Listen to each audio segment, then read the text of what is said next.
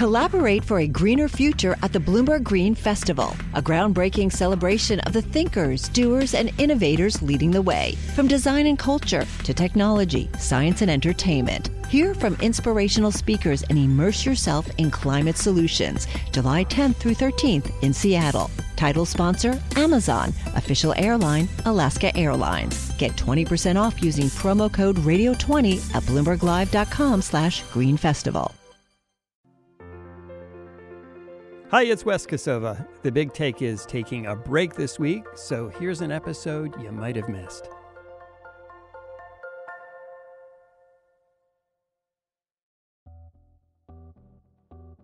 You may remember a couple years ago, there were all these news stories in the US about people going to start their cars and finding thieves had stolen their catalytic converter.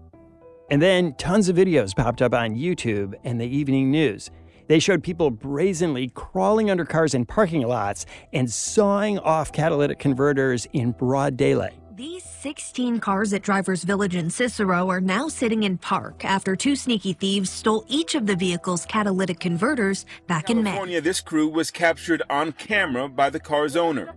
Look at them jack up the car and off they go. The owner said they had a catalytic converter in hand.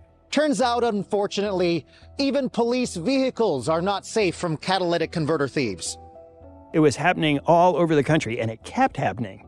That made Bloomberg Businessweek contributor Evan Ratliff wonder was this just an uptick in petty crime, or was there something more going on here? So he went to find out. The short answer yeah, there was a lot more going on here. People are bringing U Hauls and trucks full of them, and you know, they stand there and they price them out, they pay them in cash, and then they're gone.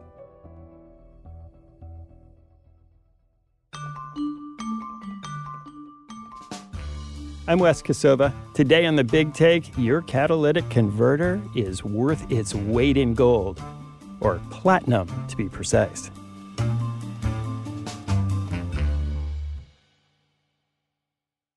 Evan, what is a catalytic converter?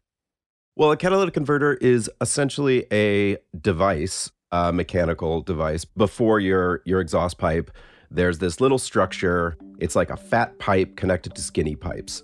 So inside the fat pipe, there's what they call in the trade a core. It's usually like a ceramic core, or they call it a honeycomb core because it sort of looks like a honeycomb from a beehive.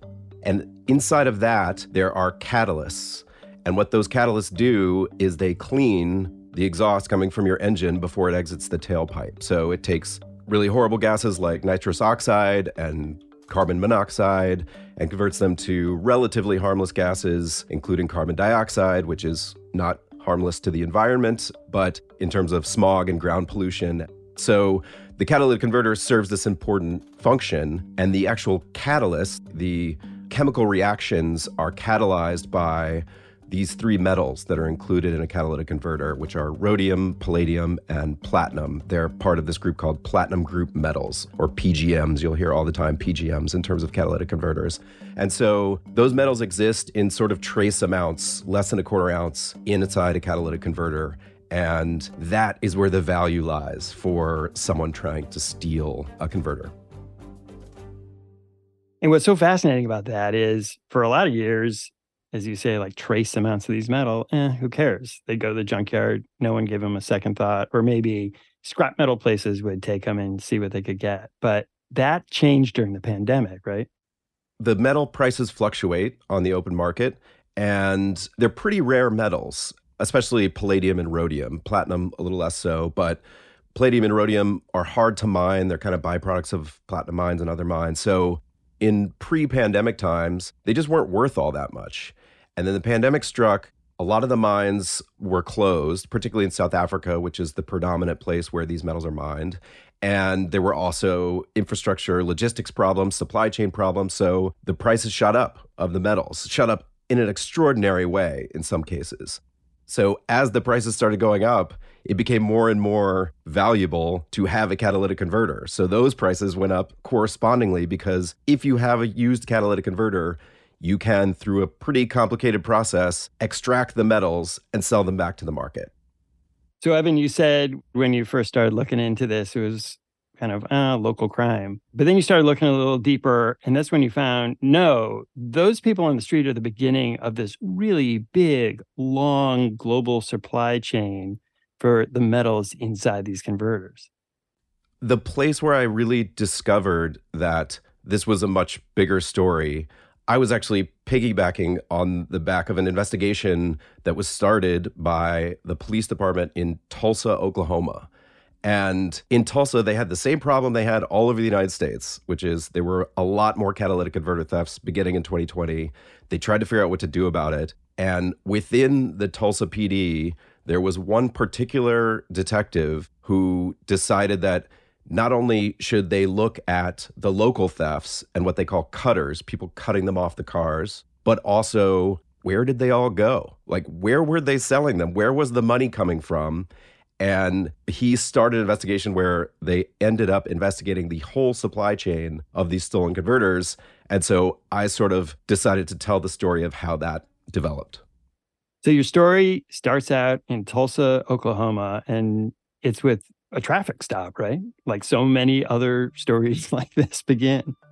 Yeah, basically, pretty routine traffic stop. Someone called in. It was actually a, an off duty cop, saw a pickup truck full of catalytic converters, called it in because after all these thefts started happening, it became suspicious to be driving around with a bunch of catalytic converters in the back of the truck. It turned out there were 120 something in there. They pulled the truck over. At the wheel was a guy named Tyler Curtis. And Tyler Curtis is, I think at the time he was maybe 24, 25. He had grown up in Oklahoma and he had gotten into the catalytic converter business. And when he was pulled over, what he said in response to, Why do you have all these catalytic converters? Was I'm a legitimate catalytic converter dealer. I'm a scrap metal dealer. And they didn't actually charge him with the catalytic converters. He happened to also have a small amount of drugs in his car and an unlicensed gun. So they charged him with that, but they didn't charge him with the catalytic converters. That traffic stop was sort of the beginning of tracing this whole network because of what they found out about Tyler Curtis next. And so Curtis really did have this business yeah, and that's one of the tricky things about this whole industry was that Tyler Curtis had actually worked. He had learned about the business at a legitimate scrap metal recycling, catalytic converter recycling outfit outside of Tulsa. And that's where he learned the business. And then he said, wow, this business is booming. He started his own business.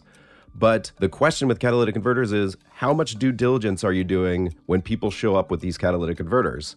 And if someone shows up with a truckload, then if they don't have paperwork, they don't show where they came from, you might be buying stolen converters. Now, what the authorities allege was that Tyler Curtis and the people up the chain from him, they really leaned into buying from anyone, no matter how sketchy, even encouraging people to bring stolen catalytic converters. That's the allegation.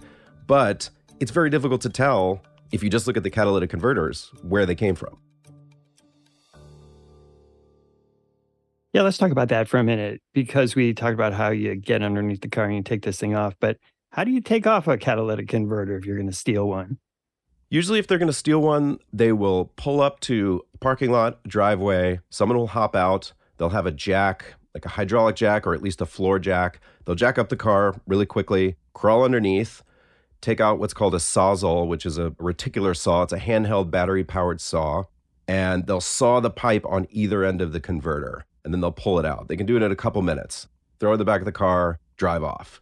That's the standard theft. But once you have it off the car, there's actually no indication where it came from. You cannot look at a catalytic converter and say it came from this specific car. You can say the make and model, they have a parts number essentially that you can use to figure out, oh, this was from a Toyota Tundra, this was from a Toyota Prius. But there's not like a VIN number on the converter. There's not. They don't come with that. So that means if you have a whole box full or truck full or warehouse full of catalytic converters, someone can't go through them and say, oh, these are stolen and these aren't. Now, a lot of cops will say, I can tell because they're rough cut, which means they look like they were cut with a saw instead of unbolted from the car. But the reality is, a lot of junkyards where they legitimately cut them off, they also use sawzalls. They might cut it a little more carefully, but it's very difficult to sort of take someone in a serious case in front of a court and use like the saw mark as the evidence that you're using to try to put them away. Right, because if it's in a junkyard and the car is junked anyway, and you legitimately want to get the catalytic converter, why would you take time to carefully unbolt the thing? Just take it off. Yeah. All they're going to do is recycle it. They're going to crush it and take the inner core dust out, and that's going to be smelted and eventually refined back into the metal. So it doesn't matter how you cut it. And not only is that a legitimate business, it's an important business. Like the recycling of these metals is actually very important. And I think a quarter of all PGMs are actually recycled. And it should be more. And so you have this strange mixture of this legitimacy and then the illegal side of it kind of infiltrating into a legitimate business. And that's exactly what drew you to Tyler Curtis. He's running this business, and the converters he's getting are probably coming from all kinds of places. But the cops are really suspicious. And so they decide, all right, we're going to put our eyes on this guy. Yeah. I mean, they get suspicious of Tyler Curtis in part because they've started arresting a lot of cutters, street cutters, people who they catch cutting them off cars. And some of those people lead them to another intermediate buyer. They're selling to a guy and that guy shows up at Tyler Curtis's place. So they put a GPS on this guy's car, and he shows up at Tyler Curtis's place, and they say, "Well, maybe Tyler Curtis is bigger than we thought." They get a warrant for his iPhone and iPad, and then they discover, oh, he's got links to some larger network, allegedly. And then they get a warrant for what's called a pole camera, which is like it sounds, a camera that you put on a pole but surreptitiously. So probably like a fake utility guy goes out and climbs a pole, puts it outside of his place, and then they're watching his facility 24 hours a day, and they start to see the volume that are coming in. Pickup trucks pulling up, U-Hauls pulling up, people with trailers attached pulling up, and they've got 50, 100, 200 converters in the back, and he's pricing them, or someone who works for him is pricing them.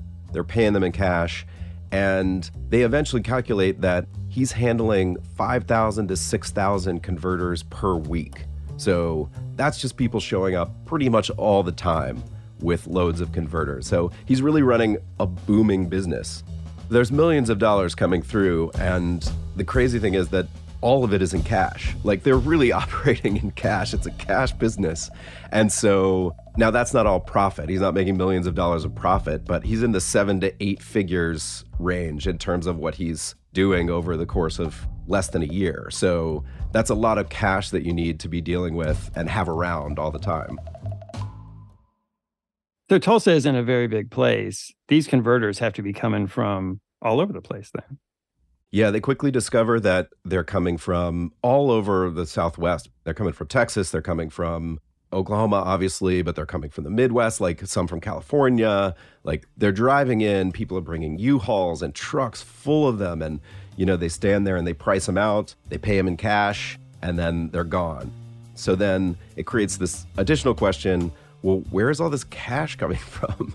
And one of the things they discover is that they're packaging them up in these boxes. Hi, I'm Ron Kruszewski, Chairman and CEO of Stifel. Financial advisors, if you're not growing your practice, you're losing market share. Stifel is a growing entrepreneurial, advisor centric firm built for successful advisors like you. Imagine having the resources of the largest wirehouses and the support of the boutique shops, but none of the bureaucracy to get in the way of you serving your clients. At Stifel, it's your business, your book, your clients. I always tell the advisors we're recruiting, I want you to come to Stifel and double or triple your business. Most of them laugh and shake their heads, but I'm serious. Don't take it from me, take it from Stifel's number one finish in JD Power's 2023 U.S. Financial Advisor Satisfaction Study. So, there's a reason why 148 financial advisors joined Stifel last year. Come join us and find out why Stifel is the firm where success meets success. Visit www.choosestifel.com. Stifel Nicolaus and Company Incorporated, member SIPC and NYSE. You know success when you see it, or you think you do. The people in the spotlight athletes, actors, artists. But what about the people behind the scenes? You know, the ones who make it all happen the lighting engineers, the sideline photographers, the caterers. They're small business masterminds. And if there's one thing they have in common, it's making their money work harder. That's why they have a business bank account with QuickBooks Money, where they are now earning a generous 5% annual percentage yield. Yes, 5% APY. Making your money work as hard as you do? That's how you business differently. Learn more about QuickBooks Money at quickbooks.com/slash 5APY. Banking services provided by Green Dot Bank, member FDIC. Only funds and envelopes earn APY. APY can change at any time. And then shipping them to New Jersey. After the break, what happened to those catalytic converters in New Jersey?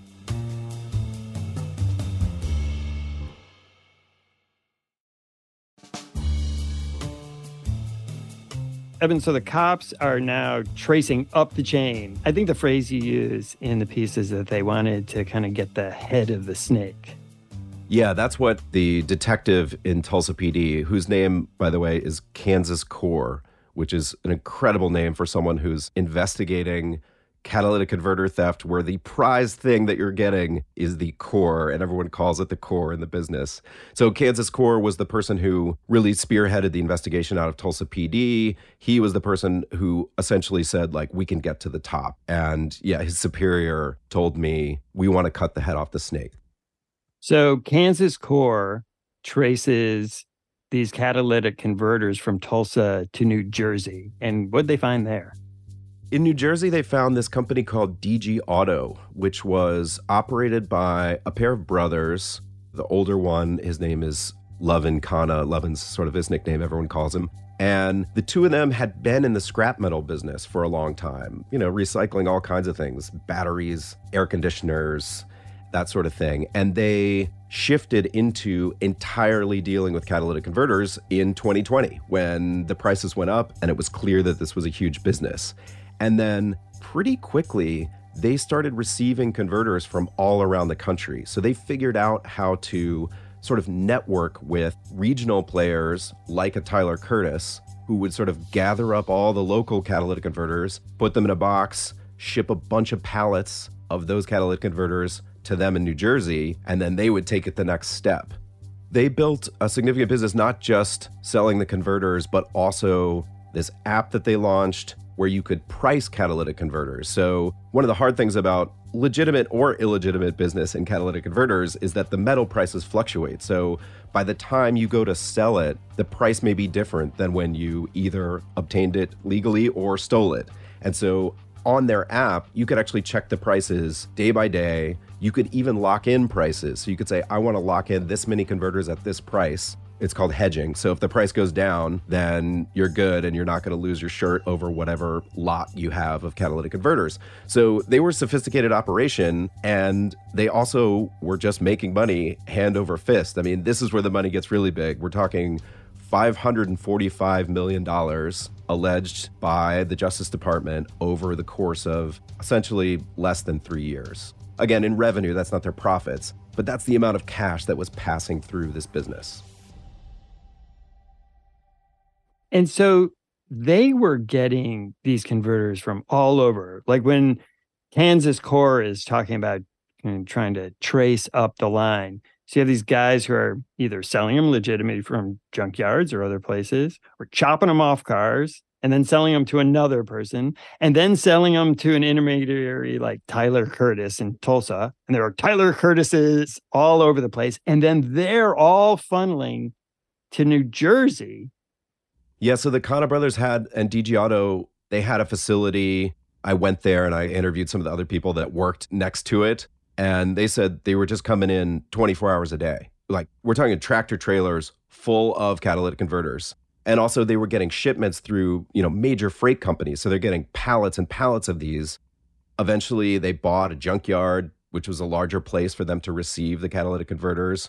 And also a junkyard is sort of a natural place where you would also get legal catalytic converters. So I think the authorities would allege that they did that kind of as a cover, but it's a great place to receive catalytic converters. So they had these facilities, they would receive them from all around the country, and then they take them to the next step, which is they have, in the end, four decanning machines, which are essentially things that you take the catalytic converter and you stick it in there and it's like a guillotine and it slices it open and then it crushes it and all the dust from the ceramic core falls into a box. So then you have what's called catalytic converter dust, which is the metals are in there. They're amidst that dust. In fact, they have a special vacuum that vacuums up the dust that kind of drifts into the air because that dust that just drifts off of it is also valuable. You need to collect it all.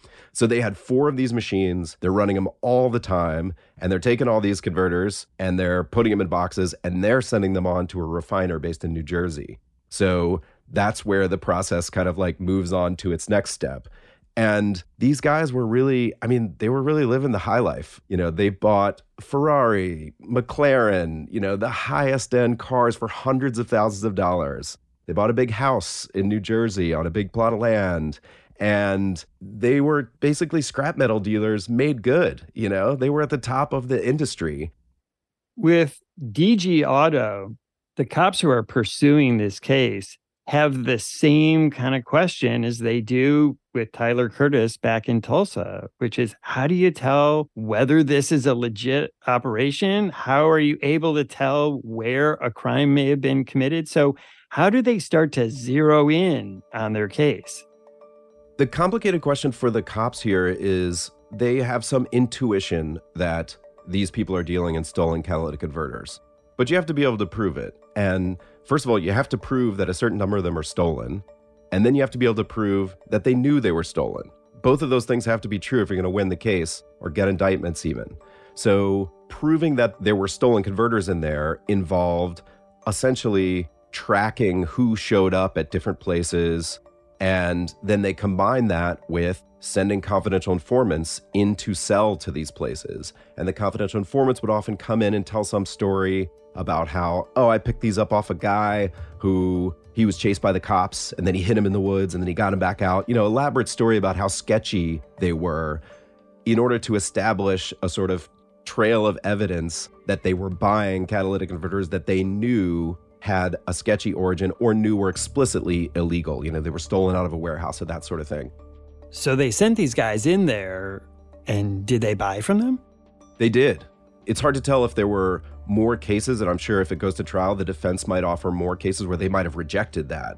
It may be the case that they sent in a bunch and they rejected them and they said, oh, I don't want to buy those. But they certainly were able to document cases where people came in trying to sell sketchy converters and they bought them all, gleefully, according to the indictments. So, Evan, how did this ultimately all unravel? Well, the investigation became extremely sprawling. It involved the Department of Homeland Security, it involved police departments all over the United States. The investigation became so large, so unwieldy that all of these different organizations, these police departments and the feds and everyone else, the important players had to get together in Philadelphia for three days to sort of plot the end game of how they were going to take these places down because they had locations all over the country to sort of pick and choose from, and they wanted to do them all simultaneously. So they came up with a code name because cops love to come up with a code name. They called it Operation Heavy Metal. And they picked a day in early November of 2022 when they were going to take everybody down at the same time. The day came, and I interviewed actually the next door neighbor to Tyler Curtis's business. And he had actually rented the warehouse to Tyler Curtis. And believed from all outward appearances it's a completely legitimate business. And he was sort of described that morning in November where he was getting a coffee and he just looked out his window and there was a tank outside and there were like shooters on the roof next door. And he was sort of like, what is going on? And he thought, oh, this guy I rented the warehouse to must be dealing drugs and weapons or something. And then he sort of went out and talked to the cops and they told him it was catalytic converters. And he said, well, I don't know. It seems like a little overkill with the SWAT teams that they brought. But they did that all over the country. They brought in sort of their heaviest tools. They raided the warehouse in Tulsa. They also in Nevada, in Wisconsin. They did a raid in Virginia. They did multiple raids in New Jersey for the Khannas. So that included their facility and also their home where they had all the fancy cars in their six car garage. This Ferrari is one of several luxury cars seized from this $1.7 million home Wednesday. It's where federal agents say DG Auto LLC is based. Here in Oklahoma, a raid took place at a facility in Wagoner County this morning. Catalytic converter theft ring. This might be happening in your neighborhood. It's happening all around the country. One of these defendants is actually has an Instagram account with a picture wearing a necklace with a catalytic converter on it. So big money here, big arrests, a big case by the Department of Justice. Around the country, they arrested 21 different people connected to the alleged network. And the allegations are basically like interstate stolen property and money laundering. And so they took Tyler Curtis into custody? They took Tyler Curtis into custody. Actually, he had pulled out right when they came with their raid, and then he came back maybe to see what was going on. They arrested everybody without incident. And then Tyler Curtis was actually, he couldn't even get out on bail for a good five months after they had him in. And, and the Khannas to this moment have not gotten out on bail. They're actually still in jail waiting trial. Tyler Curtis was in custody but made bail and is now out awaiting trial. What does he have to say about his case? Well, he's pleaded not guilty. And I spoke to him briefly. He seemed eager to talk about what had happened. I think he does have a defense that he could put on here. But then when he came back, he said that he'd consulted with his lawyer and he had to wait till the case was resolved before we could actually talk. What do Tyler Curtis's lawyers say about their client? His lawyer declined to speak on his behalf. And what about the Khanna brothers? What do they say about the charges against them? The Khanna brothers both have pleaded not guilty in California to the federal charges against them. Lovin Khanna's attorney emphasized that he is innocent until proven guilty. Of course, that applies to both of them, and that he has the support of the community. It's worth making sure everyone understands that everyone involved here is not guilty until proven otherwise. I'm curious, you have so many details about what was going on inside the investigation and what they knew. How do you know all this stuff? Well, some of what I know comes from the indictments. So the indictments are pretty detailed. But then in looking for court documents around the case, I sort of happened upon the reality that a number of search warrant affidavits and seizure affidavits, which are filed with federal judges, were available through the federal court document system, which is called PACER. They were not sealed. And typically, in cases like this, they would be sealed. And then I also spent time on the ground in Tulsa just interviewing people and talking to people about what Tyler Curtis's business was like. Hi, I'm Ron Kruszewski, Chairman and CEO of Stifel. Financial advisors. If you're not growing your practice, you're losing market share. Stifel is a growing entrepreneurial, advisor centric firm built for successful advisors like you. Imagine having the resources of the largest wirehouses and the support of the boutique shops, but none of the bureaucracy to get in the way of you serving your clients. At Stifel, it's your business, your book, your clients. I always tell the advisors we're recruiting, I want you to come to Stifel and double or triple your business. Most of them laugh and shake their heads, but I'm serious. Don't take it from me, take it from Stifel's number one finish in JD Power's 2023 U.S. Financial Advisor Satisfaction Study. So, there's a reason why 148 financial advisors joined Stifel last year. Come join us and find out why Stifel is the firm where success meets success. Visit www.choosestifel.com. Stifel Nicolaus and Company Incorporated, member SIPC and NYSE. You know success when you see it, or you think you do. The people in the spotlight athletes, actors, artists. But what about the people behind the scenes? You know, the ones who make it all happen the lighting engineers, the sideline photographers, the caterers. They're small business masterminds. And if there's one thing they have in common, it's making their money work harder. That's why they have a business bank account with QuickBooks Money, where they are now earning a generous 5% annual percentage yield. Yes, 5% APY. Making your money work as hard as you do? That's how you business differently. Learn more about QuickBooks Money at quickbooks.com slash 5APY. Banking services provided by Green Dot Bank, member FDIC. Only funds and envelopes earn APY. APY can change at any time. And even the Tulsa PD, like what they sort of went through in trying to figure it out. When we come back, where all that dust ends up.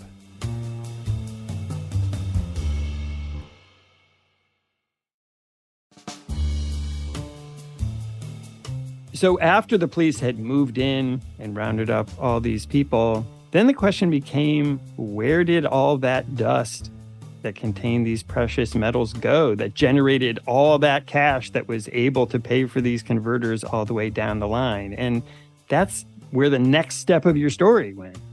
Up from DG, there's another organization, and that organization is in the court documents, it's just called a refiner in Burlington, New Jersey.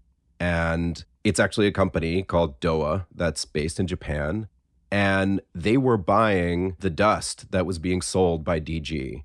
And their expertise is taking that dust, shipping it to Japan, where they have facilities that smelt and then refine that dust back into PGMs, platinum group metals, which they then sell to the market. So they're ultimately where all the science lives. That's where they really can take the inside of a catalytic converter and turn it back into the thing that's valuable. And again, that is an important business because the recycling business depends on smelters and refiners being able to get the metals out. Now, in this case, Dowa was buying from DG. I mean, they were buying also some catalytic converters too, but they were buying all this dust. And if you think about the dust, the dust is so far from the catalytic converter that was on the car in terms of what you could do. Like, you literally could not possibly trace this dust back to where it came from. It's dust. And that company is not indicted in this case. And we should also say the company is not accused of any wrongdoing. Its name was redacted in the indictments, and prosecutors refer to it only as an unindicted co conspirator. Now, I went down to the company to see what was going on there. I talked to an assistant purchasing manager there. He didn't really want to talk about the business and he didn't really want to talk about stolen catalytic converters. And he said we would talk more later. And then he sent me to the press liaison, who then never responded to any of my requests. But people in the recycling business, refiners, everybody has this problem, which is that if you get a box of dust that's catalytic converter dust, there's a pretty good chance that somewhere in there, fractionally, there's a stolen converter that is part of that dust. But how could you possibly figure out where it came from, which one it was? And so that's where the challenge of sort of trying to pull apart the illegal business that's infiltrated legal business, trying to pull it back out becomes incredibly challenging the further up the chain you go. So Tyler Curtis and DG might claim, well, we didn't do anything wrong. We were just buying a legal product on the market. Does that argument actually hold any weight? Well, I think there are people in the industry who say they're just being made an example of because this is such a huge problem. And they were dealing with it the way everyone else was dealing with it. They were buying a ton of converters, yes. But also, I had one person tell me if you look at the number of stolen catalytic converters, which is anywhere from the low end, like 65,000 a year, to up to 150,000 a year in the United States, and you kind of run the math on even if they had a majority of those that were running through, let's say, DG Auto, it's still not most of their business. Like most of their business was still legal. And so the question becomes how many illegal converters infiltrating your business turns you into a criminal?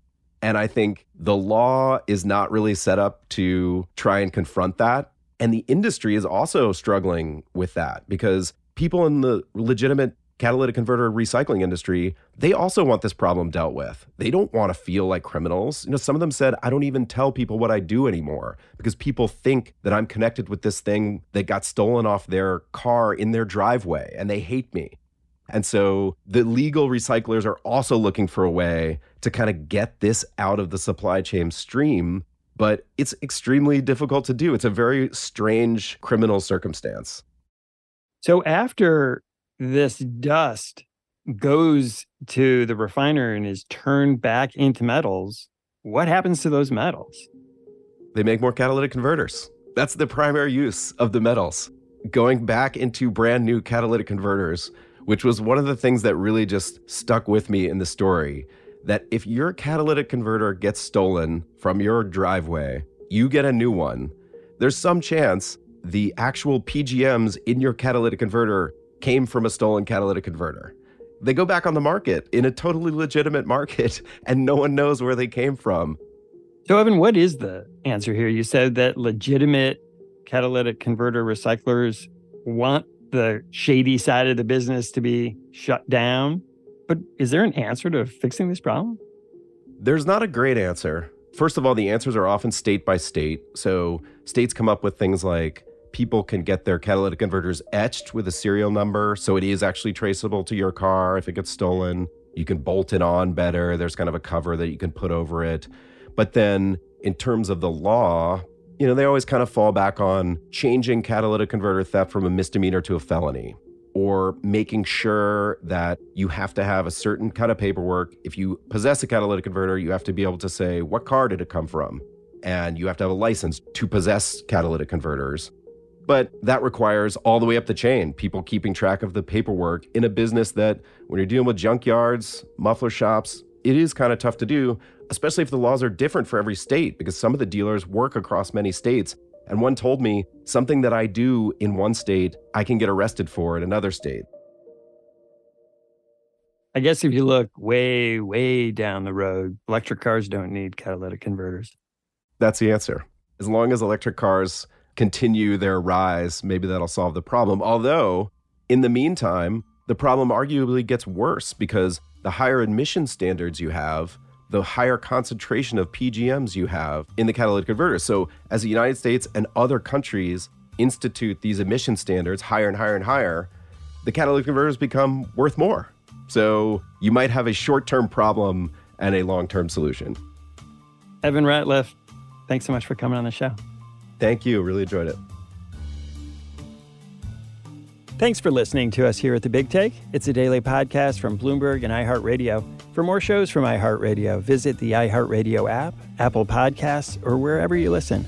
And we'd love to hear from you. Email us questions or comments to bigtake at bloomberg.net. The supervising producer of The Big Take is Vicki Vergolina. Our senior producer is Kathryn Fink. Our producers are Michael Falero and Mo Barrow. Raphael Amsili is our engineer, with additional production support from Abrea Ruffin. Our original music was composed by Leo Sidran.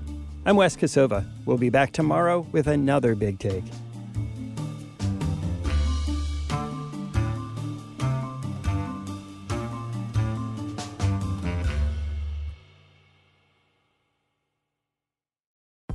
Collaborate for a greener future at the Bloomberg Green Festival, a groundbreaking celebration of the thinkers, doers, and innovators leading the way. From design and culture to technology, science, and entertainment. Hear from inspirational speakers and immerse yourself in climate solutions. July 10th through 13th in Seattle. Title sponsor Amazon, official airline Alaska Airlines. Get 20% off using promo code radio20 at bloomberglive.com slash green festival.